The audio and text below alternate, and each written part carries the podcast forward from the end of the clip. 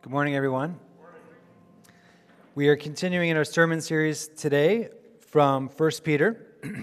For those of you, maybe uh, you've come in today and haven't been with us the past couple weeks, 1 Peter is a New Testament letter written to the early church in Asia Minor, which uh, by today's map would be northwestern Turkey. It was written by the Apostle Peter to enc- encourage the Christians uh, at that time.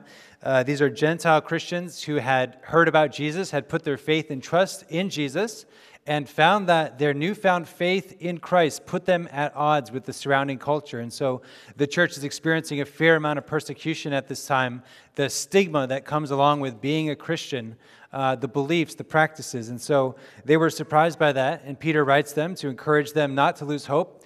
He encourages them by uh, reminding them the incredible privileges that are theirs as the body of Christ. Last week in chapter 2, we talked about how the church has been called to be a holy temple and a royal priesthood, and how God is taking the individual stones, the living stones, which are the, the believers themselves, and assembling them into a grand temple that God is going to fill by His Holy Spirit to be the living embodiment of His presence in the world. So, even for those who are suffering, who are being marginalized in various ways because of their faith, they have this rich uh, privilege as the people of God. And so he writes to encourage them.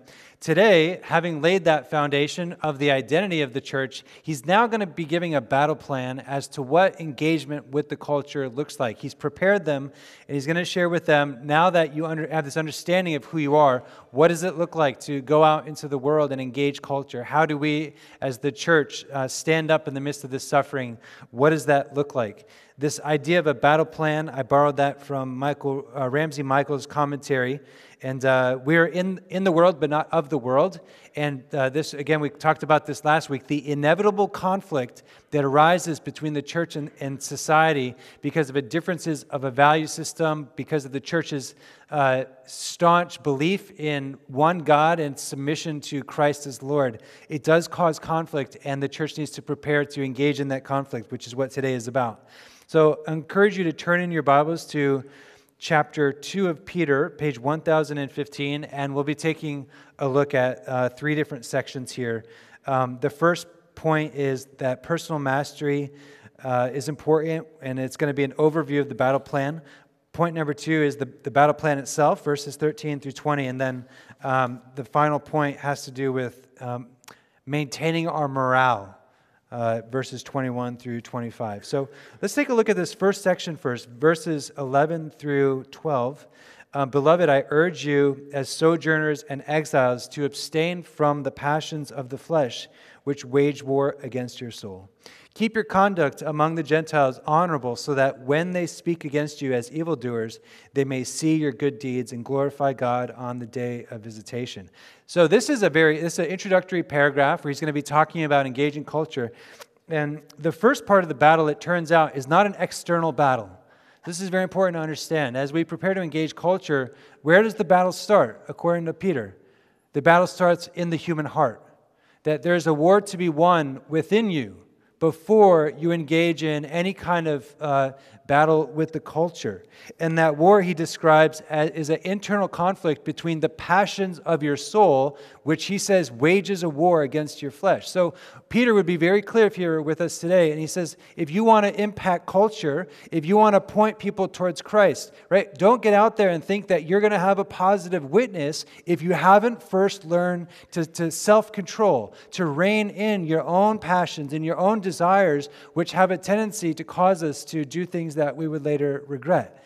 There's an internal battle to be won within our own hearts. Having won that battle, we will then be prepared to go out into the world to be witnesses to Christ.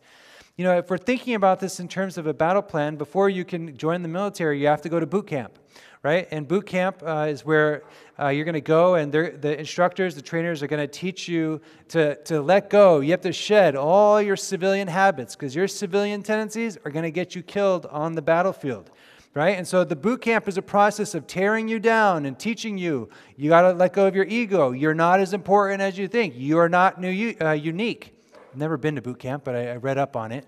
Um, and, uh, you know, in, in uh, boot camp, everybody's equal. Okay, no one's special. Oh, you came from Bergen County?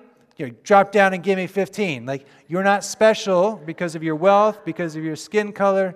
Everybody's the same. They eat the same food. They wake up at the same time. They go to bed at the same time. They have the same haircut, the same uniform, same, same, same.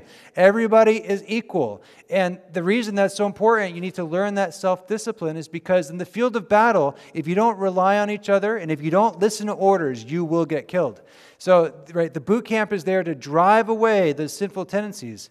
Well, for Peter, this is boot camp. This is the self discipline that's necessary and required. Mastering your passions before you go out into the world and try to change people, you have to master yourself. Now, he talks about right abstaining from passions. Well, wait a second, I thought passions. Passion's great, right? Aren't, don't we love people who are passionate about this and that? And everybody's always excited and passionate. And so, you know, we like passion.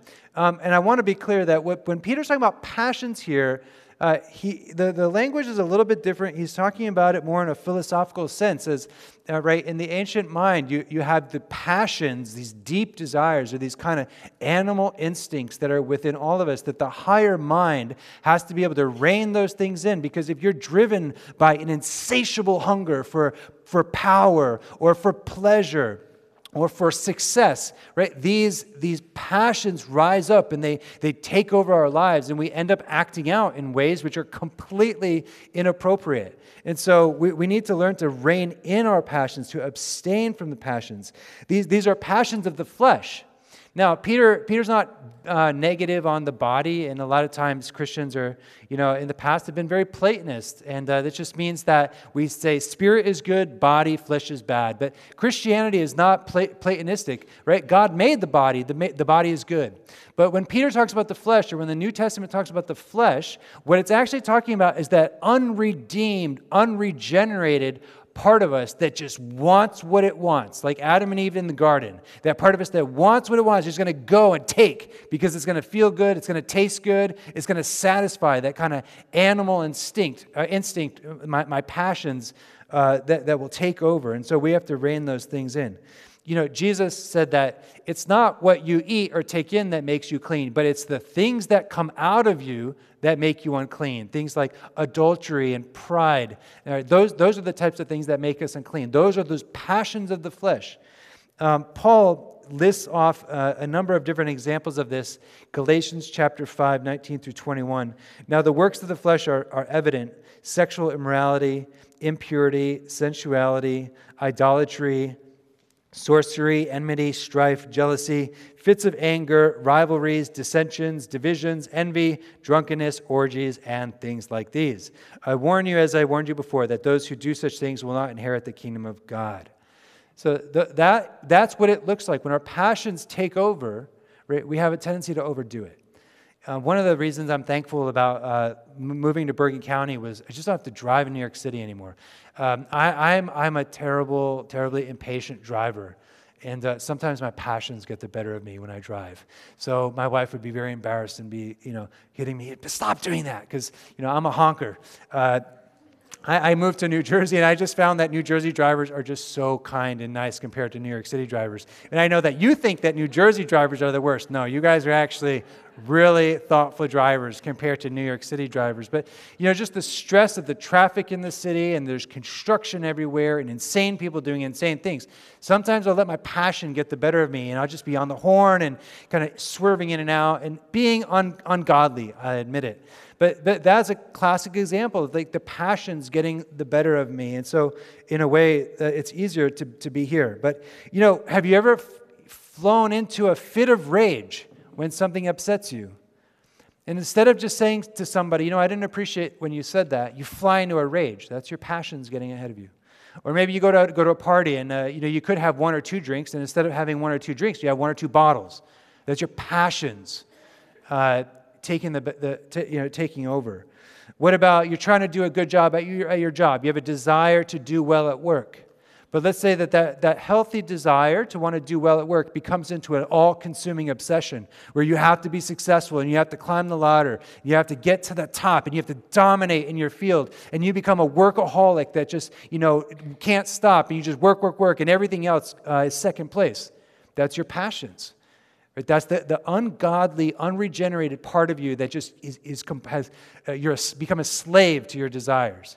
And, and Peter's very clear that if you live like that, if you're letting your passions just take over your life and you're not measured in your responses, you're not thoughtful, you're not godly in the way that you're approaching things, he's like, don't, don't think you can go out into the world and have a positive impact. No, one's going to be impressed with that. that. That's not loving, it's not kind. And so we have to win this internal battle with ourself, with God's help. And friends, there's a path. There's a path that God gives us, right? Faith and repentance. We turn away from sin, we die to the flesh, we allow the Spirit of God to fill us, to empower us to live in a Christ like way. It's through faith and repentance we, we slowly put those passions to death, and we can more and more become the people that God has called us to be, including self disciplined. I love uh, Michael's commentary. He said, Peter starts with the assumption that the most and sorry, the first and most immediate conflict is not with your neighbor, not with your boss, is within the Christian believer. That is between the natural impulses towards survival and acceptance in Roman society and the soul or new life focused on God and the approaching day of Jesus' return.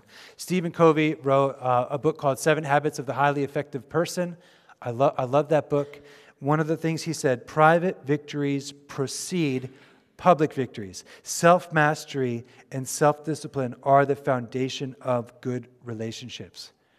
You want to be successful in the workplace, you want to be successful at home, you want to be influential, you want people to listen to you, you want people to see Christ in you, then it starts with here. It starts with here, surrendering, abstaining from the sinful uh, passions that wage war against us. And then in verse 12, he goes on into speaking about our conduct. Keep your conduct among the Gentiles honorable, so that when they speak against you as evildoers, they may see your good deeds and glorify God in the day of visitation. This is the battle plan right here. So, verse 12, in a, in a sense, it tees up everything that's going to come later because Paul is going to start talking about work relationships. He's going to talk about um, civic relationships, your, your role in society, and how you submit to government. In chapter 3, which is next week, uh, Claude Hubbard is going to be preaching on uh, marital relationships. One by one, Peter is going through all the major institutions of life. But his bottom line is this is that even in the midst of suffering, that the conduct of the church is so honorable, so above reproach that even when the world reviles you, they can see that by your lifestyle, there's something special about you that points, you to, that points them to something else. That's the plan. That's the plan. To win over the world through righteous behavior, righteous character, and uh, being completely above board in the way that we go about our lives. He says in verse 12 that um, then, then people will glorify God on the day of visitation. There is a little bit of controversy about verse 12 because some people think that the folks who are glor- that it's referring to are those folks that are going to experience judgment when Christ comes back. And they'll glorify God, but meanwhile, all the Christians will be like, see, we told you, you know, you didn't listen to us and you accused us and you persecuted. Now you're going to get what's coming to you. But that's not the tone here at all. It's a little bit different. Some commentaries think that that's the way it goes, but there's another commentary that I read that said that when, whenever the Bible talks about glorifying God, there's only one group of people who are glorifying God, and that's believers, it's the church. So when it says that those people, your persecutors, will glorify God on the day that he visits, it's, he's suggesting that what is going to happen here is that when people see your conduct and they watch how you live, and they see how you conduct yourself, that they will be won over to the faith, so that when Christ comes, they're ready to meet God and to give glory to God. Peter's agenda here is missional. He's talking to them about enduring suffering, but he's also talking about how, even in the face of all the stuff that you're going through, you can live a life that's so winsome and so mm, supernatural in, in the source right, of how you're living that it points other people towards, towards Christ. Um, and, it, and, if you're not sold on that, you should just keep reading and look at you know, chapter 3, verse 1. He's going to talk about the institution of marriage. What does he say? Wives, right? Be above reproach, be subject to your husbands. Why? So that even if some do not obey the word, they may be won over without a word by the conduct of their, conduct of their wives. The goal is to win people over to Christ. That's the goal. That's what all of this is about. So, how do, how do we do that? Battle plan submit to earthly institutions. So, let me read verses 13 through 20. It's all about submitting to earthly institutions. Be subject for the Lord's sake to every human institution, whether it be to the emperor as supreme or to governors as sent by him to punish those who do evil and to praise those who do good. For this is the will of God, that by doing good you should put to silence the ignorance of foolish people. Live as people who are free, not using your freedom as a cover up for evil, but living as servants of God. Honor everyone Love the brotherhood, fear God, honor the emperor. Servants, be subject to your masters with all respect, not only to the good and gentle, but also to the unjust. For this is a gracious thing when, mindful of God, right, because you're thinking about God, because you're trying to honor God, one endures sorrows while suffering unjustly. For what credit is it if, when you sin and are beaten for it, you endure? But if you do good and suffer for it, you endure. This is a gracious thing in the sight of God. So, this battle plan, again, is submitting to the earthly authorities. And um, there's, there's really two main themes that come through here. And that, number one, to be subject to all human authorities. And then, number two, to submit to those human authorities, even when those authorities are harsh or unjust, even then, that you are willing to submit to them. Verse 13 uh, and 18 both say the same thing, even though they're talking about, again, two different earthly institutions the institution of government on the one hand, and the institutions related to economy, workplace relationships, like your boss. In both, in both cases, verse 13 and 18, it starts with be subject to, submit to, obey them. And the reason that Peter has to spell this out in such detail is because there is a tendency or a temptation as a Christian to think that because Christ has set me free, I am no longer beholden to earthly authorities. And in a sense, it's true. In a sense, it's true. The Christian freedom that you and I have in Christ is, is beyond uh, really, I think, our, our, full understanding and appreciation. Right? If Christ sets you free, what does the scripture say? You are free indeed right? If you are under the lordship of Christ, you truly are not subject to any other authority. You are answerable only to one, and that is to God.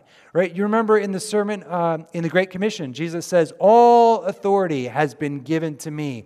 Go therefore. So we have a king and a Lord who has set us free from every tyranny, from every injustice. He has set us free from all oppression. And he's brought us, right, brought the, the those who have faith in Christ, he's brought them as children, sons and daughters in the kingdom of God. So what, what, what did Peter say? We are exiles here, we're sojourners, we don't belong here. We have another country to which we are beholden. We are citizenship, citizens of that country, not this country. So, in a sense, the believer does have freedom. You have freedom. But he says, do not use that freedom as a cover for evil.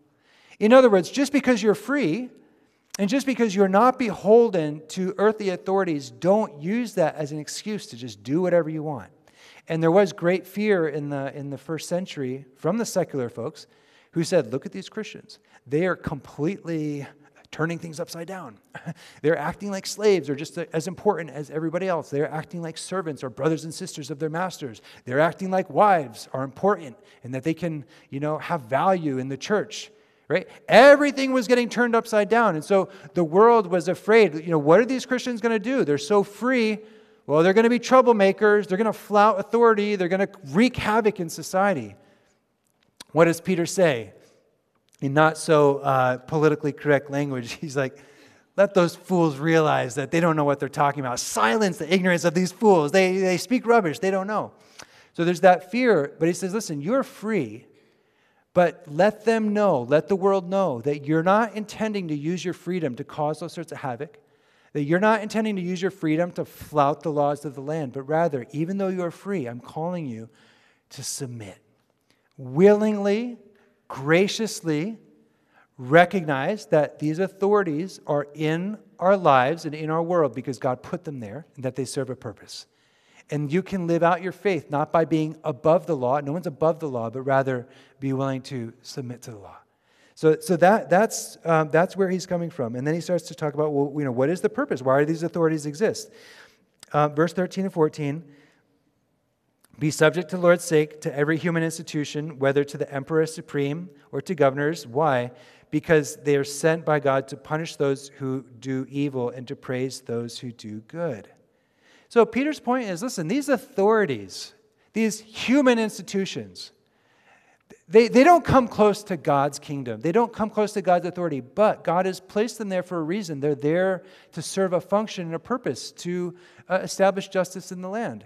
And again, I'm not, you know, I'm not, um, I'm not a political philosopher or, a political theologian, but it, he does lay out here very clearly why does government exist? Well, government exists primarily to reward righteousness and to punish wickedness right? In a just society, if you act nobly and uprightly and justly, there ought to be reward in that. And in a just society, if you act in a, in a, in a violent way or in a criminal way, there ought to be punishments associated with that.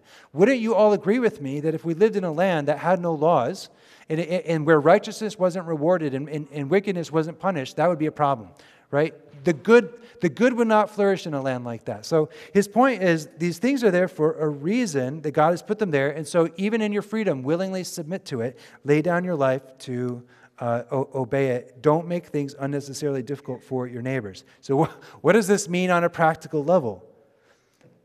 Well, it means that you should submit to the government. It means that we should submit to the police. It means that we should submit and not lie to the IRS and to our teachers and so forth. Listen, on a practical level, it means that, you know, when you go to the, the New Jersey Motor Vehicle Commission, right, try to be nice, you know? try to be nice. Don't be a jerk. Don't get annoyed and irritated. And, oh, government, these people, they don't know what they're doing. Oh, I can't believe I have to bring all these forms. And they're just doing their job.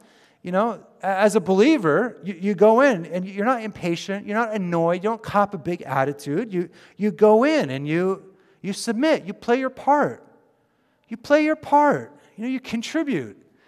Now, does this mean that we just have to accept everything about the way society is and we should just leave things as they are? No, no. I mean, if it's within your power to try to change things, there's lots of re- legal ways that you can do that. And hopefully, believers feel the call to politics and they, you know, godly people can be working to improve things and, and becoming police officers and working for the DMV or the Motor Vehicle Commission, right? There's lots of legal ways that we can try to make things, improve things in society. And so before we ever talk about civil disobedience, right, that's a last resort. Disobeying government is a last resort. It, it ought to be the very, very last thing we ever think about if there's something wrong in society. As much as possible, what is Peter saying? He's saying submit. They're there for a reason. God has put them there. You honor God by honoring the authorities.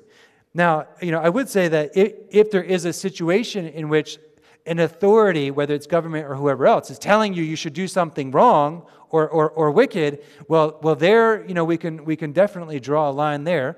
And, the, and we're on firm biblical footing to suggest that, you know, Scripture has lots of examples of, of civil disobedience, but only when uh, it's you know you're being commanded to do something that's directly in opposition to what God has commanded us to do. So Daniel and his friends are an example of that. Peter and the apostles were, you know, what did the authorities say? Peter, don't talk in the name of Jesus. That's not allowed. But Peter said, no, I'm not going to listen to that authority. I'm going to listen to the higher authority, which is God, who, who has told us to go out and preach the government. So. Um, we are to submit, and again, uh, verse 15, why? So that we can silence the talk of people who foolishly, who mindlessly, falsely accuse Christians of being anti law because they only plan on submitting to, uh, to God and not to earthly authority. So that's part of that, but then he goes even a step further, and this is a part where it's going to be deeply challenging to all of us because not only are we to submit, but we are to submit even when those authorities are unjust, even when they're harsh. Verse 18 subjects, uh, servants, employees, workers, it kind of applies to all of us. Be subject to your masters with all respect, not only to the good and gentle, but also to the unjust. For this is a gracious thing when mindful of God, one endures sorrows while suffering justly. That word gracious thing in the Greek is charis, it's a grace. It's a grace, it's a gift. Suffering unjustly, God says it's a gift from His perspective. That same word, gracious gift or charis, is used again in, in verse uh, 20. For what credit is it when you are sinning, and you're beaten for it, you endure? But if you do good and suffer for it and endure, this is a gift. It's a gracious thing in the sight of God. From the perspective of God, when you suffer for your faith, when you suffer for righteousness, He says this is a, a beautiful thing. Now, he's very clear, verse 20, right? If you sin and are beaten for it, Oh, you and, and you endure. What credit is that to? You? So in other words, he's very clear. The suffering he's talking, if you if you do something wrong and you suffer a consequence of that, right? That's not noble suffering. That's you kind of deserved it, right? You're getting punished for what you did. But the kind of suffering he's talking about is directly the suffering that comes along with righteousness. The, the, the suffering that comes as a result of doing and standing for the right thing, whether at work or in the world, in whatever situation that we may face.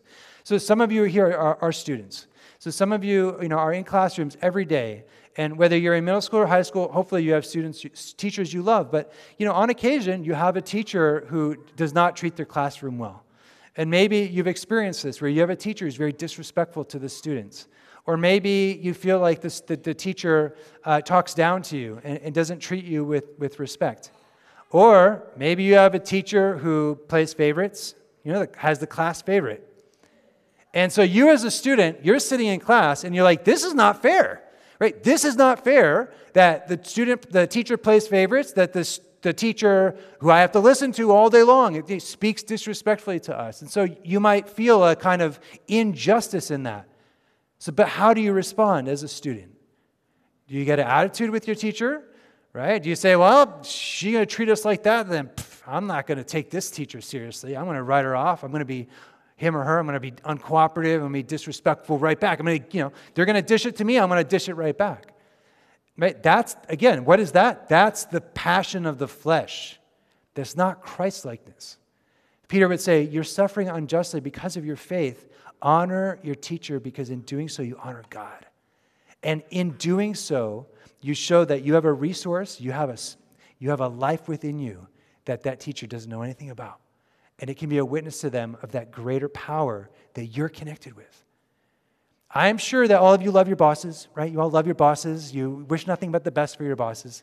You know, the, the, the, the research shows that um, having a bad boss can be the number one detrimental uh, factor to job satisfaction. So if you have a bad boss, I feel sorry for you. Uh, that's really hard. I have the best boss God. Uh, I have it easy. I get to work with all these nice Christians all day long. But you guys out in the real world, I mean, you're dealing with all kinds of people, right? Um, in the real world. So, right, you might have a boss who's making your life miserable, right? You might have a boss who thinks that you're despicable because you go to church on Sunday. You might have a boss that's irritated with what you will do or not do, right? Maybe you face a situation where there's something unethical happening and you're like, you know, as a believer, as a follower of God, I answer to God, I can't get on board with this. I'm not going to do it. And that might cause problems for you. So maybe you're experiencing hardship at work, persecution as a result of your Christian identity. How do you respond? What does Peter say? You submit even to the unjust master.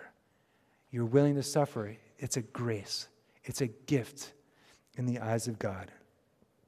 Now, that doesn't mean that you have to stay at your job, right? This is a difference between the world of today versus the world of the first century. In the first century, you didn't change just change jobs right? If you're a carpenter, you're a carpenter. If you're an artisan or a farmer, like you basically just did what your parents did. It's not like today where people kind of, kind of float in and out of different careers and stuff. So, you know, if you can get a new, if you're, if you are in a, a bad situation and your boss is disrespectful and demeaning and horrible to you, you can leave. You can leave. You can get a new job. There's nothing in the Bible that says don't do that. But you might feel called to stay. I would pray about it. Because maybe it is the case that you, there's a lot of darkness in your work environment, but you realize, you know, I think God's put me there for a reason to endure this and to suffer through this because I'm the only one here that knows about Jesus. I'm the only one that knows about the love of God. And, and He has placed me strategically in this place to be a missionary to these lawyers, these construction workers, these consultants, right? Wherever you are, you are a missionary. And so seriously consider whether God is calling you to stay put there in order that you can continue to shine a light. And if you're suffering for the gospel, he says this is a grace. This is a gracious thing. Moving to point three, in every battle plan, we have to have a provision for troop morale. If the troop morale gets too low, we'll win the battle. And so Peter's aware of this. How does he keep up the troop morale? Let's look at verses 21 through 25. For, for this, to this you have been called, because Christ also suffered for you, leaving you an example, so that you might follow in his steps. He committed no sin, neither was deceit found in his mouth. When he was reviled, he did not revile in return. When he suffered, he did not threaten, but continued entrusting himself to him who judges justly. He himself bore our sins in his body on the tree that we might die to sin and live to righteousness. By his wounds you have been healed, for you were straying like sheep, but have now returned to the shepherd and overseer of your souls. There's an absurdity, right? Isn't there, to what Peter's calling us to? To suffer, to be willing to take persecution and to, to not fight back, but just to endure it. And I'm sure, and I've heard people say this, you know, Ben, I, am not going to be a doormat. I refuse to be a doormat. I'm not going to be one of those people who just lets other people walk all over me. That's too weak.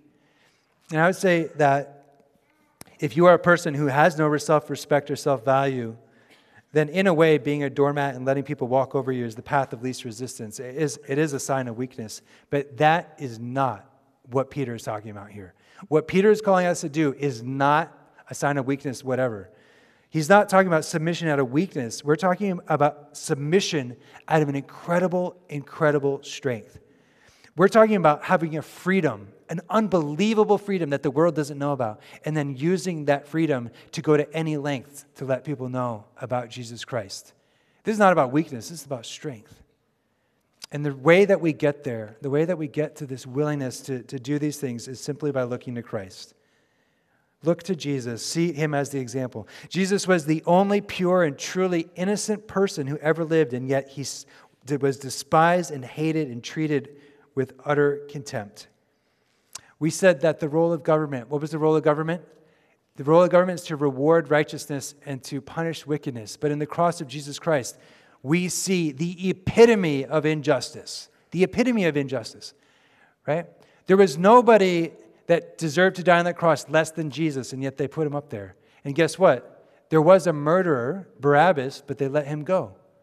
Right? And on the cross of Jesus Christ, we see the absolute, exact opposite of justice, punishing the righteous one and blessing the wicked one. It might be hard to understand how this could happen. How could such an injustice happen? Well, clearly, Jesus suffered and he died, but he wasn't dying for his own sins. He was dying for ours. He suffered this injustice out of compassion, out of love, in order to free us, in order to create a path for us to be able to be restored in our relationship with God, to know God. And so that's why Peter, referring to Isaiah chapter 53, which I encourage you, if you have time, to read it, because this whole passage really is all the language is borrowed from Isaiah chapter 53. But in verse 24, Peter says, he himself bore our sins in his body on the tree, that we might die to sin and live to righteousness. By his wounds you have been healed. Jesus went through the suffering of the cross willingly so that he could earn forgiveness for us. He didn't die on the cross for our sins, he died on the cross for our sins, that we could be washed clean. He suffered for us, that we could be made known to God come into his family as sons and as daughters. When you understand the gospel and you believe in Jesus Christ as your Lord and Savior, you understand what he did for you. This will radically change your life. It will change what you expect of people. It will change how you expect uh, and think that you deserve to be treated.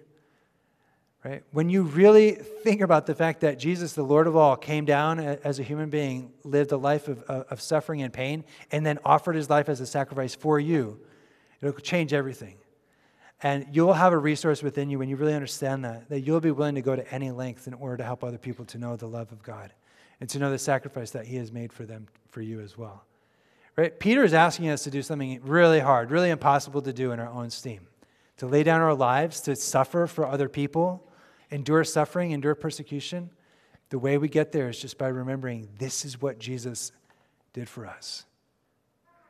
And friends, there may be some of you, you here even who um, know Christ, but you're still living in fear.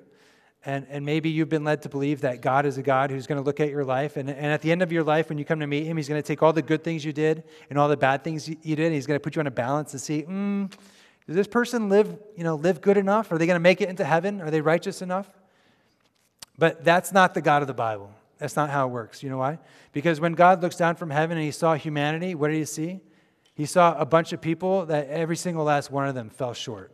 They all fell short. We, we all fell short. And we all were deserving of the wrath of God and the punishment because of our sin. But rather than mete out that justice on us, He intervened. He intervened, He came into our world. He took up our sin on His own shoulders on the cross. He suffered injustice so that we could know the love of God, the greatest injustice, so that we could know acceptance into the family of God. It's not about trying to be good enough for God. We can never win that, that, that race, that battle. It's not possible. And if you do, or if you're trying to do that, you'll always have a sense of fear that you're not measuring up, that, that you're not good enough. But getting into heaven is not about being good enough. Right? Being a part of God's family is about recognizing, like we all, myself included, we fall short and that we're all sinful, but we have a gracious God who lovingly has paved the way for each of us to be able to come into his kingdom through his work, not our own. So when you realize that, it'll change you. And I invite you this morning to, to put your faith in Christ, to accept him as Savior. The door is open, and you could come through it right now. You could come right now and say yes through faith and repentance to Jesus and receive eternal life and his Spirit's power to equip you to do this. And for the rest of us, I hope that if you already consider yourself a believer, that you remember you have a shepherd, you have an overseer. You know, I think that word that he uses at the very end, overseer, is interesting because he's been talking about bosses and authorities. But he says, now you have returned to the shepherd and overseer of your soul. Do you know you have an overseer of your soul? You have a shepherd who loves you, who cares about you, and he is protecting you, and he's welcoming you home. We all need a home home for our souls, a foundation for our lives. Otherwise, our passions uh, pull us here and there, and we live constantly looking for the next best thing to keep us happy, to keep us satisfied. But he says, I'm your shepherd, I'm your overseer. Come home. Come home to me, and I'll take care of you, and I'll empower you, and I'll change your life. Let's pray.